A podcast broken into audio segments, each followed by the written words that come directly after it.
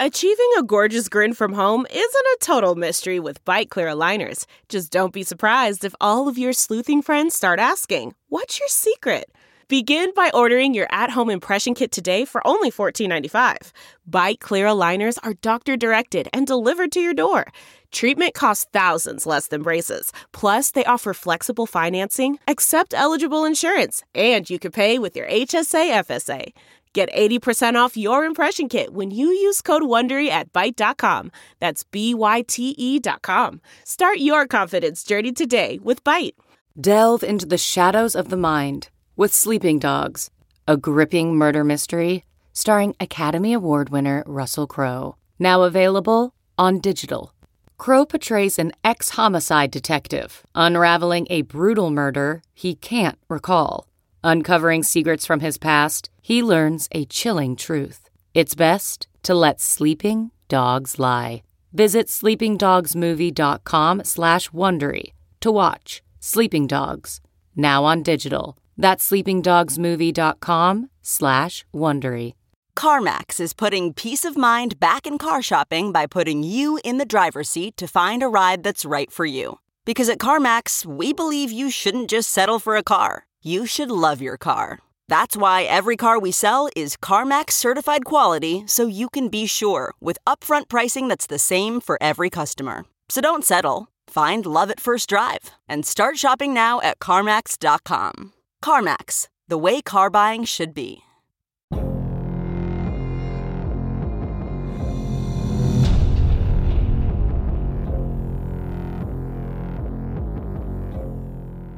A humanitarian crisis at the border, an economy in tailspin, a crime running rampant uh, situation, and a tragedy in Afghanistan. In just nine months, President Biden has managed to make a mess of just about every issue facing the United States. In this special edition of Hold the Line, we'll take a look at the Biden presidency so far and illustrate why it can be summarized in one word failure.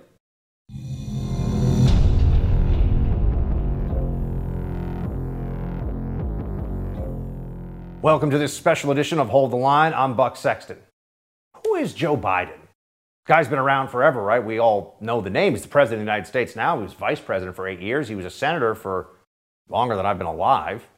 So you know who Joe Biden is in that regard. But what's this guy made of? How did he get the jobs that he's had? How has he stayed in office so long? Why are people voting for him? Well, if you look at his record of massive failure and huge disappointments for anybody who actually thought he was going to bring normalcy, he was going to bring about better governance in his first year. You know, the usual lies the Democrats told. Uh, you see what's gone on here, and it's depressing, it's discouraging, but it's not surprising. Let's just take a moment here, a little trip down Biden memory lane for a moment as we get to the present where there are so many big failures we're going to be talking to you about here on this show. Where did this guy come from? Well, he's the kind of guy who, in public life, this is back in 1987, would uh, lie about something like graduating the top half of his law school. There you go. I went to law school on a full academic scholarship, the only one in my in my class uh, to have a full academic scholarship. Went back to law school and in fact ended up in the top half of my class. I was the outstanding student in the political science department at the end of my year. I graduated with three degrees from undergraduate school and 165 credits, only needed 123 credits. First of all, who brags about how many credits they have? By the way, he lied. He graduated 76 out of 85. 76th. Yeah. But, you know, top half. Can't do math, apparently. He was really quick with those credits, though. So we know he's a guy who's insecure about his intellectual abilities and thinks that he can inflate his resume to create a pseudo credentialism. Not that credentials should even matter that much, especially you're talking about undergraduate or law school work. Who cares? But it's a guy, uh, Joe Biden's a guy who's willing to not just bend, but break the truth in order to create a perception of him that is unwarranted. He's also willing to take the thoughts of others and pass them off as his own because his thoughts are not very impressive. He's not a very impressive guy.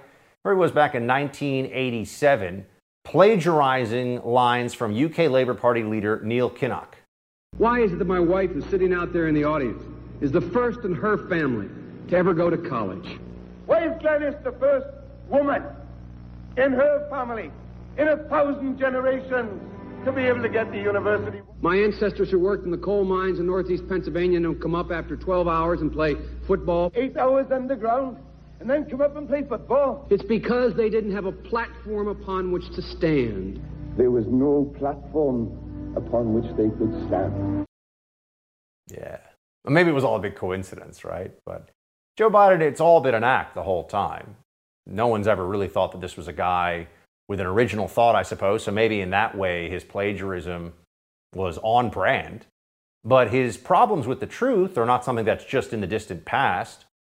Flashback to 2020 when Joe Biden thought that it was, you know, cool to lie about being arrested because, you know, he's got to prove his wokeness and his social justice creds. Joe Biden's like, yeah, man, I, I got arrested when I was going to see Mandela. Here's what he said. I came back.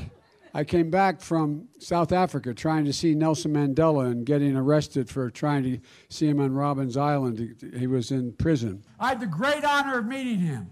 I had the great honor of being arrested with our UN ambassador on the streets of Soweto trying to get to see him on Robben's Island. That didn't happen, though.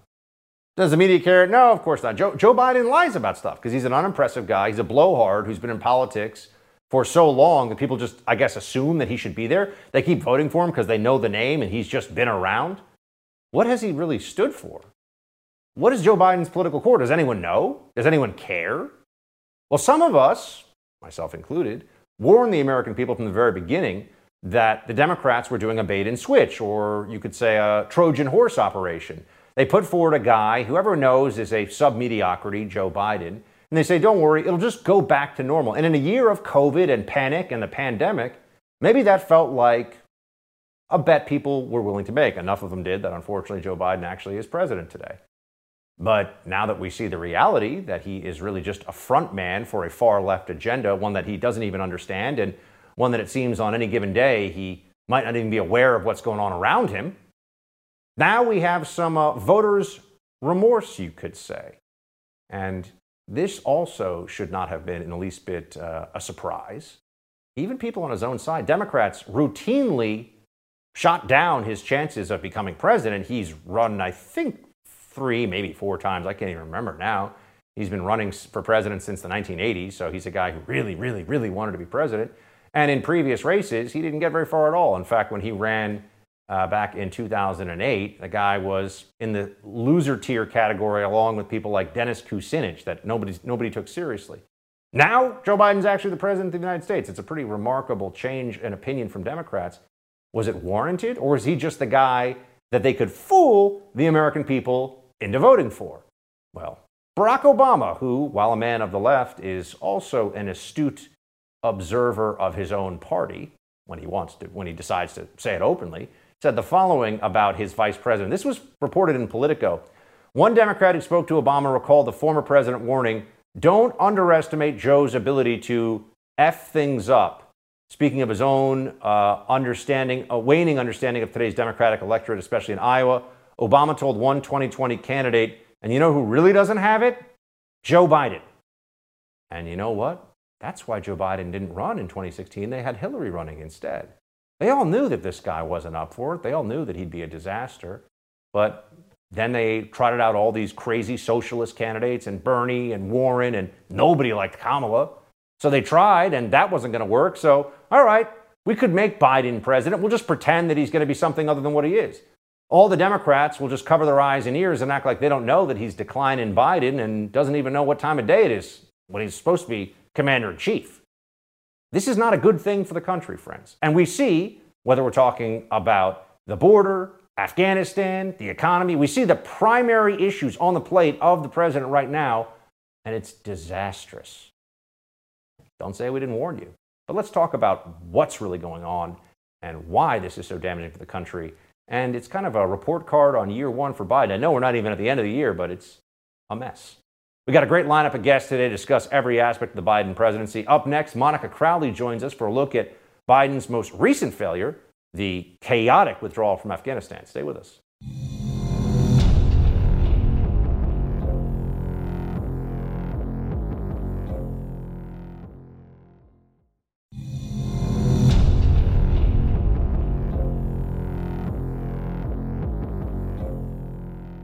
Joe Biden's latest failure, the chaotic and for American servicemen deadly evacuation of Kabul, has undoubtedly had a dramatic impact on his image with voters.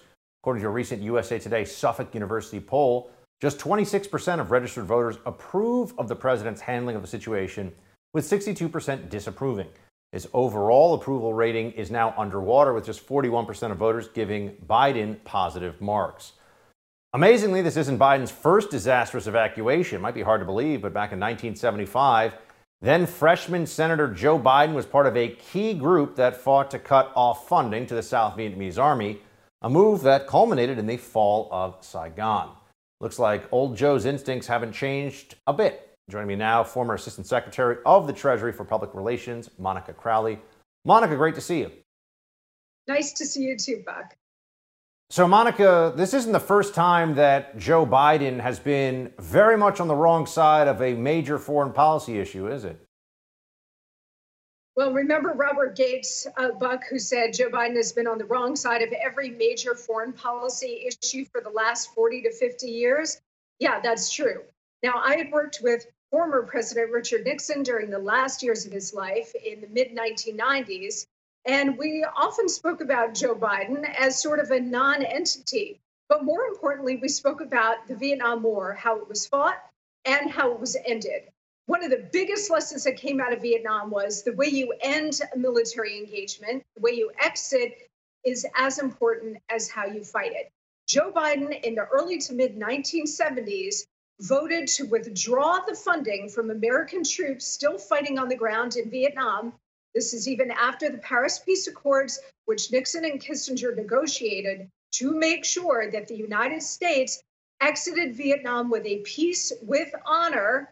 Joe Biden chose to vote with all of the Democrats to remove that funding, pull the rug out from under our troops, and that led to the collapse of Vietnam. You saw the fall of Saigon and all of those consequences that echoed for decades later, including to this very day. So clearly, Joe Biden has not learned a single lesson from Vietnam, or he simply doesn't care.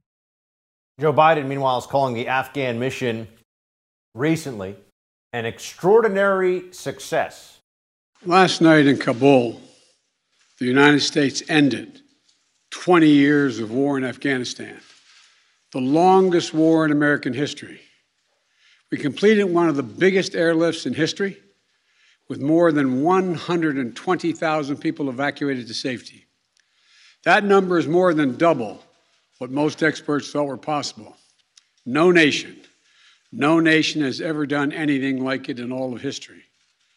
The only the United States had the capacity and the will and the ability to do it, and we did it today. The extraordinary success of this mission was due to the incredible skill, bravery, and selfless courage of the United States military and our diplomats and intelligence professionals. Monica, how do you think that extraordinary success line is going to play for this Biden administration going forward? Well, you know, Buck, I think uh, President Biden believes that uh, the best defense is a good offense. This is such an epic catastrophe. It's not going to work. Um, even members of his own party, you've got the left wing media with a few exceptions, but the vast majority of, of those even around him uh, understand that this is cataclysmic uh, for our national security. And, and certainly we're going to see the ramifications here at home as we did on 9 11. Um, he's going to continue to try to spin this, but it's not going to work. You see his poll numbers plummeting, and it's not just Afghanistan, it's skyrocketing inflation, it's the southern border that's chaotic, it's skyrocketing crime, all of these things are coming home to roost, and the American people see what is right in front of their faces. The American people do not like to lose. Certainly, they do not like to lose international wars. They also don't like Americans left behind. So, if they, if this White House buck is betting on this idea that somehow the Afghanistan story is going to fade into the background and other things are going to replace it in the news cycles, part of that may be true. But the American people are not going to forget that this president, in a borderline treasonous act, not only left Americans behind enemy lines, but armed the enemy. And we're certainly going to see the consequences of that here at home. um, they're never going to forget that. And that is going to echo throughout the rest of his sorry presidency. One, one way that they've certainly tried to deflect from all of this, uh, Monica, is at various points in their explanation of the disastrous withdrawal from Kabul, the, uh, the lack of planning, and just the chaos of it all. They try to blame President Trump from that uh, August 31st speech that he gave. Here's what he said My predecessor had made a deal with the Taliban. When I came into office, we faced a deadline, May 1. The Taliban onslaught was coming. We faced one of two choices follow the agreement of the pre- previous administration and extend it to have, or extend to have more time for people to get out, or send in thousands of more troops and escalate the war. Monica, you were a senior official in the Trump administration. What do you say to that? That is an absurd straw man argument that Biden and his uh, flackies continue to throw out there. It's either, well, we had to either escalate our engagement in Afghanistan or, or you know, just leave. Well, he chose just to leave. And you know what? Honestly, Buck, this is a choice. And the American people need to understand something. Biden has ripped up every other policy that President Trump had in place, from the southern border to economic policy to everything in between. If Biden really hated what Trump left him in terms of this Taliban deal, he easily could have walked away and negotiated something new, as he's done with everything else. He chose this path. Therefore, all of this is deliberate. Del- deliberate. It's all being done on purpose. The American people need to understand that he has chosen this humiliation. He has chosen to endanger uh, the American citizens who are still there, American troops, and Afghans. He has chosen to turn over Afghanistan to ISIS, the Taliban, Al Qaeda, China, Russia, and Iran. All of this is a proactive choice because at any point in time he could have changed policy and he chose not to. Do you think that even with the Praetorian uh, Democrat aligned corporate media backing Biden up at every step of the way, that on foreign policy, he's created a real vulnerability for his party going into the midterms? I think so. Look, traditionally, the Republicans have always been known as a strong national security party. Um, with the end of the Cold War, you saw that sort of wane and domestic policy uh, take its place, except when you have national security emergencies like post 9 11 or what we saw with the collapse of our engagement in Iraq when that started to go south. When you've got American lives on the line in combat zones, now we've got Americans left behind in a terrorist war zone, you know that bad things are going to happen. They're going to happen to American citizens and American interests both abroad and here at home. So this is going to haunt him and I'm afraid for the American people. I'm afraid for the American homeland. I'm afraid for our allies. Um, this is going to haunt him for a very long time. And politically, it is going to haunt his party. They can try their best to try to turn the page, Buck, but it's not going to work. Monica Crowley, always great to have you with us. Thanks for being here. Always a pleasure, Buck. Thanks. Afghanistan isn't the only humanitarian disaster the White House is currently facing, as record numbers of illegal immigrants continue to make their way over the U.S. border with Mexico. After the break, Texas gubernatorial candidate Allen West stops by to break down the president's negligent response to the crisis at America's southern border.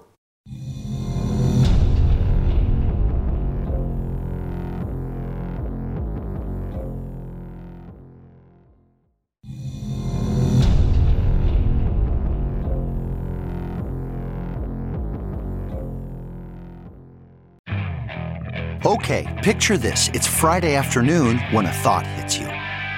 I can spend another weekend doing the same old whatever, or I can hop into my all new Hyundai Santa Fe and hit the road. With available HTRAC, all wheel drive, and three row seating, my whole family can head deep into the wild. Conquer the weekend in the all new Hyundai Santa Fe. Visit HyundaiUSA.com or call 562 for more details. Hyundai, there's joy in every journey. Okay, picture this. It's Friday afternoon when a thought hits you. I can spend another weekend doing the same old whatever, or I can hop into my all new Hyundai Santa Fe and hit the road. With available HTRAC all-wheel drive and three-row seating, my whole family can head deep into the wild. Conquer the weekend in the all-new Hyundai Santa Fe. Visit HyundaiUSA.com or call 562 for more details. Hyundai, there's joy in every journey. There's no denying the growing immigration crisis at our southern border is one of President Biden's top fails, which is saying a lot. Proof of this administration's ineptitude to secure the border comes with the recent release of July's data on the number of migrants arrested attempting to cross into the U.S. A total of 212,672 individuals were encountered crossing the border in July, the highest number of migrant arrests in the last 21 years. In July 2020, by comparison, there were 40,929 individual arrests, marking more than a five fold increase in the same month this year. Wait a second, I thought the flow of migrants was supposed to slow down during the summertime. Well, that's what our trusty commander in chief, Joe Biden, told us back in March. It happens every single solitary year. There is a significant increase in the number of people coming to the border in the winter months of January, February, March. It happens every year. The reason they're coming is that it's the time they can travel with the least likelihood of dying on the way because of the heat in the desert. Unbelievable. If the surge of migrants keeps growing on this path, more than 2 million will enter into the country this year. Here with Reaction Texas gubernatorial candidate Allen West. Allen, always good to see you. It's good to be with you. Thank you, Buck. Can we just start at the beginning? Because we're, we're doing an overview here of the epic Biden fails in year one. Take us to the beginning of the border crisis under the Biden administration, just by way of, of review and to situate us here, to give us some situational awareness in this discussion. What happened? Well, first and foremost, the hypocrisy when Joe Biden says with Afghanistan that he had no other choice but to do what President Trump had started. But yet, when you look at the uh, border crisis, it seems that uh, that's a complete opposite. And, and, that hypocrisy is evident when he took an unconstitutional action to uh, open up our border and open up an open borders policy agenda by executive order. That's something that you cannot do. So basically, what Joe Biden has done is says is I'm not going to protect the sovereignty of the United States of America, which affects us here in Texas. And of course, he got rid of the Remain in Mexico Mexico policy. And even though the Supreme Court or a court has said that he has to go back to that policy, they're ignoring it. And the interesting thing, Buck, is that when you talk about these numbers and you say 212,600 arrests, that does not equal deportation. What is happening is that these individuals are being apprehended and they're being further released into the state of Texas and all across the United States of America. You can see all types of buses, tour buses, all across Texas on our major interstate highways, and they are transporting these illegal immigrants all across the state of Texas. So Texas is now experiencing a public health crisis with a COVID spike. We have a drug trafficking crisis, and we have a human and sex trafficking crisis all enabled and facilitated by the Biden administration. So, Allen, courts have looked at the Remain in Mexico policy and they've overruled the Biden administration's ending of it, at least as of right now. But what's going on there? I mean, how is it that the, the administration up to this point has been ignoring this? And, and what's their justification for getting rid of something that was so effective under the Trump administration? Well, the justification for doing it is that they believe in a far left progressive socialist open border agenda. And they are completely ignoring that court ruling that they had to go back and adhere to that remain in Mexico policy. You have an administration that the state of Texas. And I find that absolutely abhorrent. And so, what we have to deal with here in Texas, we've got to start stepping up and taking care of that border ourselves. And 1,254 miles of open border. And when you look at what the Biden administration, the fiasco in Afghanistan, it's just a matter of time before Islamic jihadists start creeping in uh, into Texas, further into America, across this open porous border. Now, with the Taliban takeover in Afghanistan, a lot of people are concerned that this may become a launch pad, uh, perhaps in the near future, perhaps in the distant future, for global jihadist attacks. Allen, we clearly have a porous southern border. We have people coming from, I believe the last number I heard was over 75 countries, but it's certainly in that range from all over the world who just enter the United States as if there is no border. How concerned are you about infiltration of jihadists or just other rogue state actor elements across the southern border, given how porous it is? I'm incredibly concerned, and one of the things we have already uh, apprehended are five individuals on the terrorist watch list. Uh, three, I believe, from Yemen, and two others from Syria. So that's going to happen because we are dealing with a terrorist organization itself, the cartels, transnational narco criminal uh, terrorists who are willing to work with anybody that provides them any type of uh, financial, uh, you know, resources and support. And so we know that the cartels are working with Iran, they're working with Hezbollah, they're working with Hamas. We know that we have tunnels that come out of Mexico and come into Texas. Uh, August Pfluger, the congressman from West Texas, in his piece of legislation, he estimates that at 232 tunnels. This is a national security risk for our nation.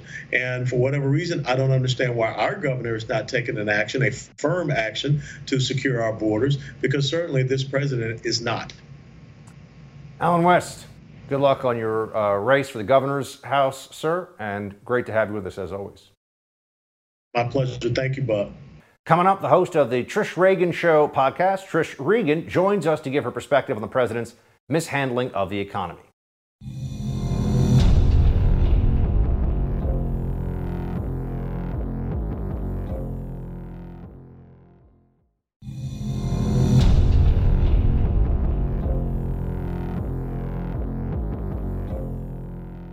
All the failures of the Biden administration so far, arguably the most significant for the average American day to day is the economy. Since taking office, consumer prices have continued to climb for everyday goods and services that's food, gas, and housing. The American people have taken notice. According to a recent Fox News poll, about 70% of Americans say the national economy is only in fair to poor shape, and the majority, 86%, are concerned about inflation. Joining me now is the host of the Trish Regan Show podcast, which you can check out at trishintel.com. Trish Regan. Trish, thanks for being with us. Thanks for having me. Important topic, Buck. Let's start with the White House said that uh, inflation we're seeing, originally they were saying it's transitory, but um, what's the latest on the inflation that we face and have seen so far?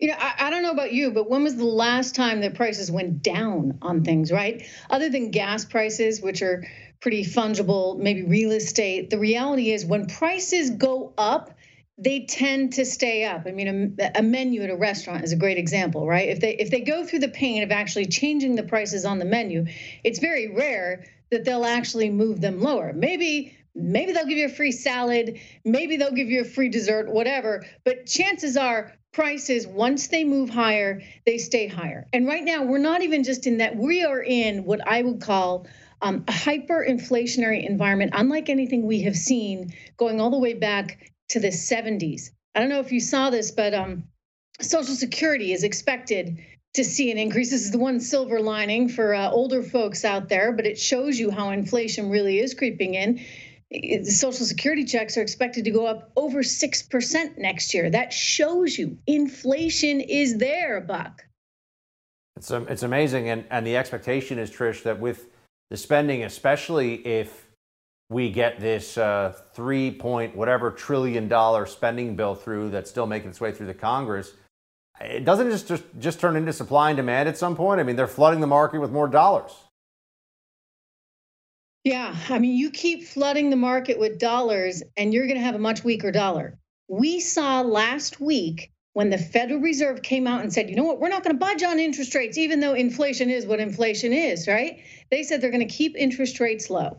They're going to continue to watch the employment data. Well, immediately the US dollar softened, weakened, against a bunch of other currencies, which makes sense because, hey, you know, I mean, maybe you'd rather have your money in Swiss francs right now as opposed to the US dollar. So there are ramifications, there are repercussions of all of this. It effectively, and I think this is the important thing that people don't entirely always understand, is that it's acting as a tax on your everyday income. I mean, I mentioned Social Security, that's indexed to inflation. So, luckily for those folks, they're going to get a little bit of a bump. But most people actually haven't seen much of a raise. Wages have only gone up about 1% and change, Buck. When you're dealing with 5.4% inflation or 6% inflation or even higher, as I expect it will be, guess what? That 1% raise isn't so meaningful. Trish, in your estimation, what has been the Biden administration's biggest mistake when it comes to the economy so far? wow. Well, that is um, that's a hard question to answer uh, quickly. What I, I would say the biggest overall mistake is that you've got a bunch of people there that think they're smarter than everyone else, I mean, you saw that as evidence uh, evidenced in Afghanistan, right? Again, thinking you're smarter than everyone, thinking you have all the answers, and not really understanding the ramifications of things. They don't understand that you just can't print money. They don't understand that you can't just hand out money to everyone. I mean, look, politicians love it, right? And both sides have been guilty of this, Buck. They're guilty of it because why not? I mean, hey, you can buy votes. And so in in their self-interest, it's good for them to have some inflation. It's good for them. They don't really care. And yet, and yet when that starts to really bite the consumer and it means you know a, a, family you know can't take that road trip over the summer that they had been planning on or you know they can't have that night out at the movies or or some other extracurricular activity because they're they're spending so much money on gas that's when it really starts to hurt and the numbers that you showed in the beginning of this segment showing well over 80% are worried about inflation those numbers make sense i mean the, the price of diapers, Buck, up 14% in the last year. Who does that hurt? I mean, not people who have money that are older, certainly not Joe Biden and members of his staff. It hurts very middle American families, young families. And so all of this is taking its toll on sentiment and it's taking its toll on people's wallets. What do you make of uh, gas prices, Trish?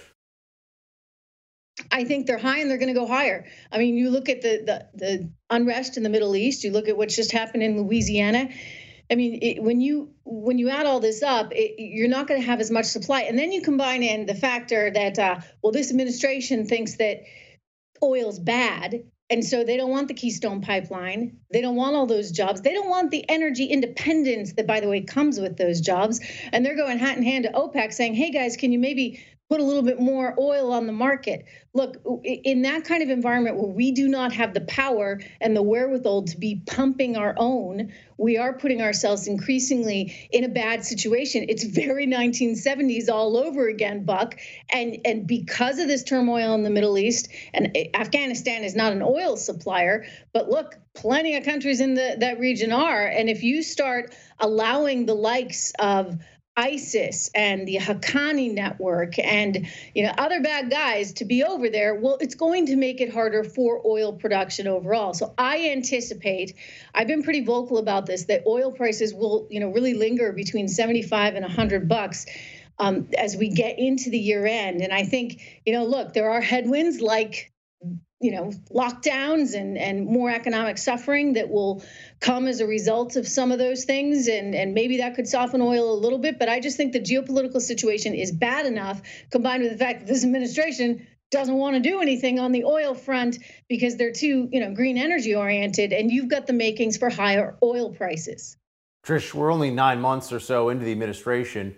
What are your predictions for what the biden economy looks like in year 2 um, it, it'll be worse. I mean, look, the market, I will tell you this the stock market's been on fire because they expect inflation. And I guess if you're looking at inflation, there's a few things you want to be in stocks, you know, commodities like oil, like gold, like, oh, by the way, real estate, real estate investment trusts, REITs have done very well in this environment. I think there's other currencies that could do well in this environment. So let's just ignore the stock market for one moment and think about the overall economy. And I think that's going to continue to suffer. My biggest worry right now is we go we go back to stagflation. Stagflation is an environment, Buck, where, as you know, you have very little growth, but you have lots of inflation. Right now, we've been able to say, oh, well, there's a little bit of growth. There's actually quite a bit of growth because when you compare and contrast to last year, right at this time when everything was totally shut down, then it looks pretty promising. But what happens as things start to shift? We've already seen, for example, we've seen month uh, monthly sales, pending home sales, decline for two straight months. Not decline, just just barely move higher, um, far less than people had thought. So you're seeing some softening in real estate. I expect to see more softening in the overall economy because look, you know, policies matter. At some point, this catches up with everyone, and so stock market aside, anticipate anticipate tougher times ahead. And I hate saying that. You know, I wish them all the well I, I really wish this president could get out of his own way. And I wish there wasn't the screw up in Afghanistan. And I wish there wasn't the screw up with the economy. But inflation's here. And, and once it comes, it's very hard to rein in. Trish, always good to have your expertise. Thanks for being with us. Thanks, Buck. Since taking office, President Biden has presided over one of the worst nationwide crime waves in recent memory. When we come back, former NYPD Police Commissioner Bernie Kerik gives his thoughts on the rise in crime and the federal government's role in the failure to stem the violence.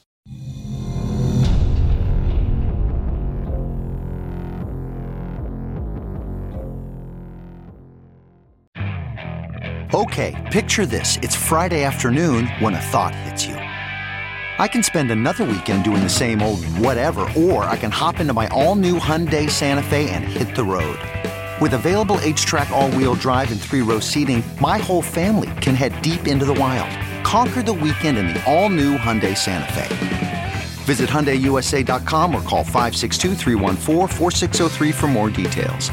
Hyundai, there's joy in every journey.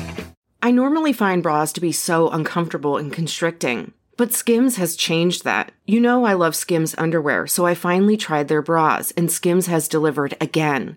Skims bras are worth the hype for the amazing shape and support they give, but what I wasn't expecting was how comfortable they are too. I've tried so many bras in the past, and the main issue that I have is that they weren't supportive enough, to the point where they felt slouchy. I love my Skims wireless form bra because it's so comfortable and supportive.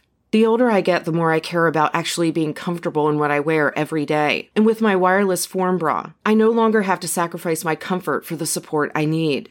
Shop Skims bras at skims.com, now available in 62 sizes, 30A to 46H. Plus, get free shipping on all orders over $75. If you haven't yet, be sure to let them know we sent you.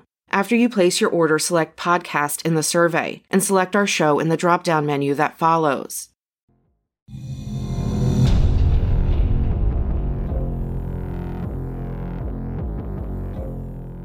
In the wake of the deadly riots following the death of George Floyd, many on the left openly embraced a radical anti police narrative, some going as far as to call for the defunding of police.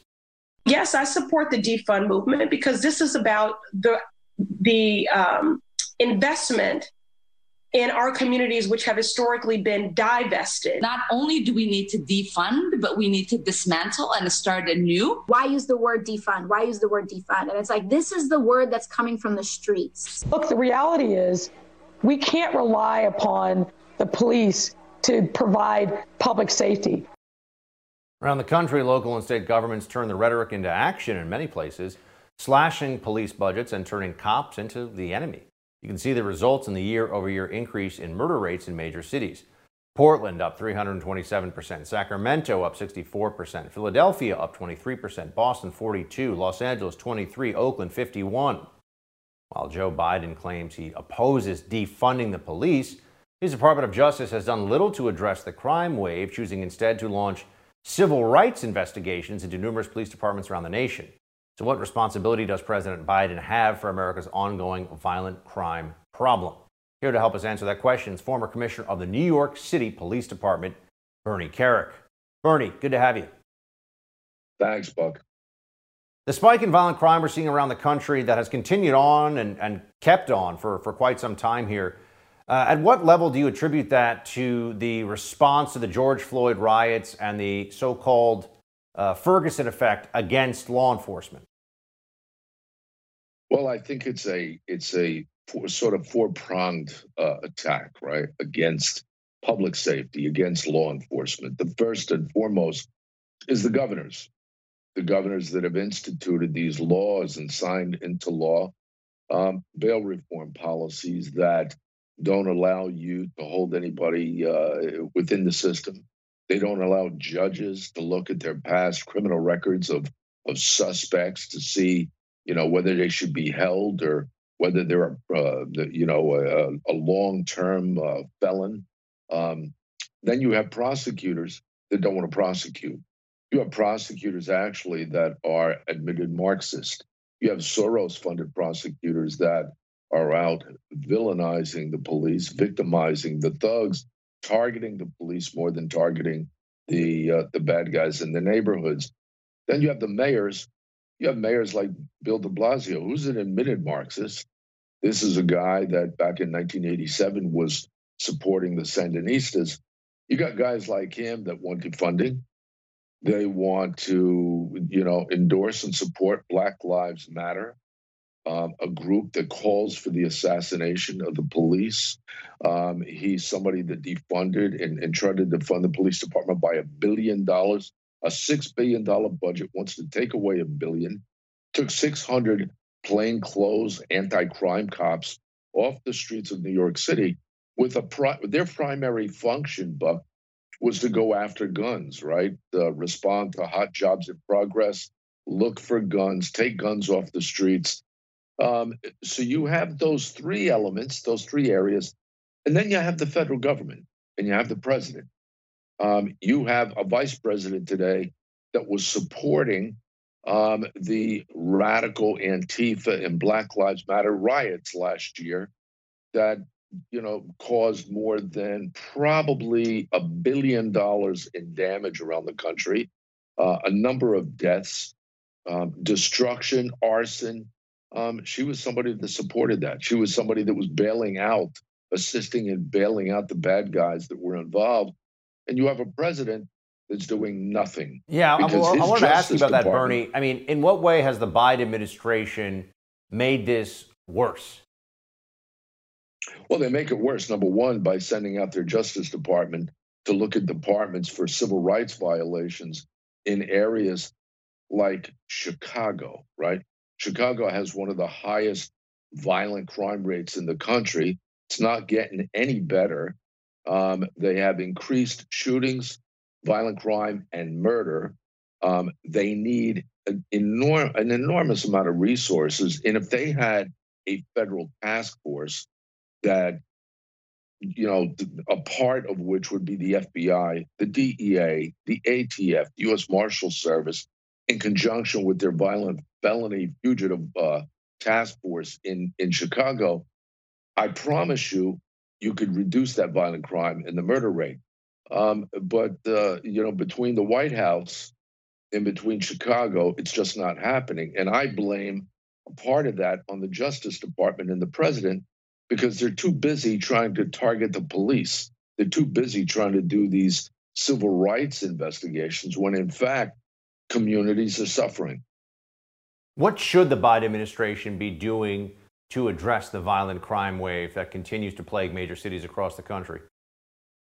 You know, the, the president had a meeting with a number of these different mayors uh, from around the country.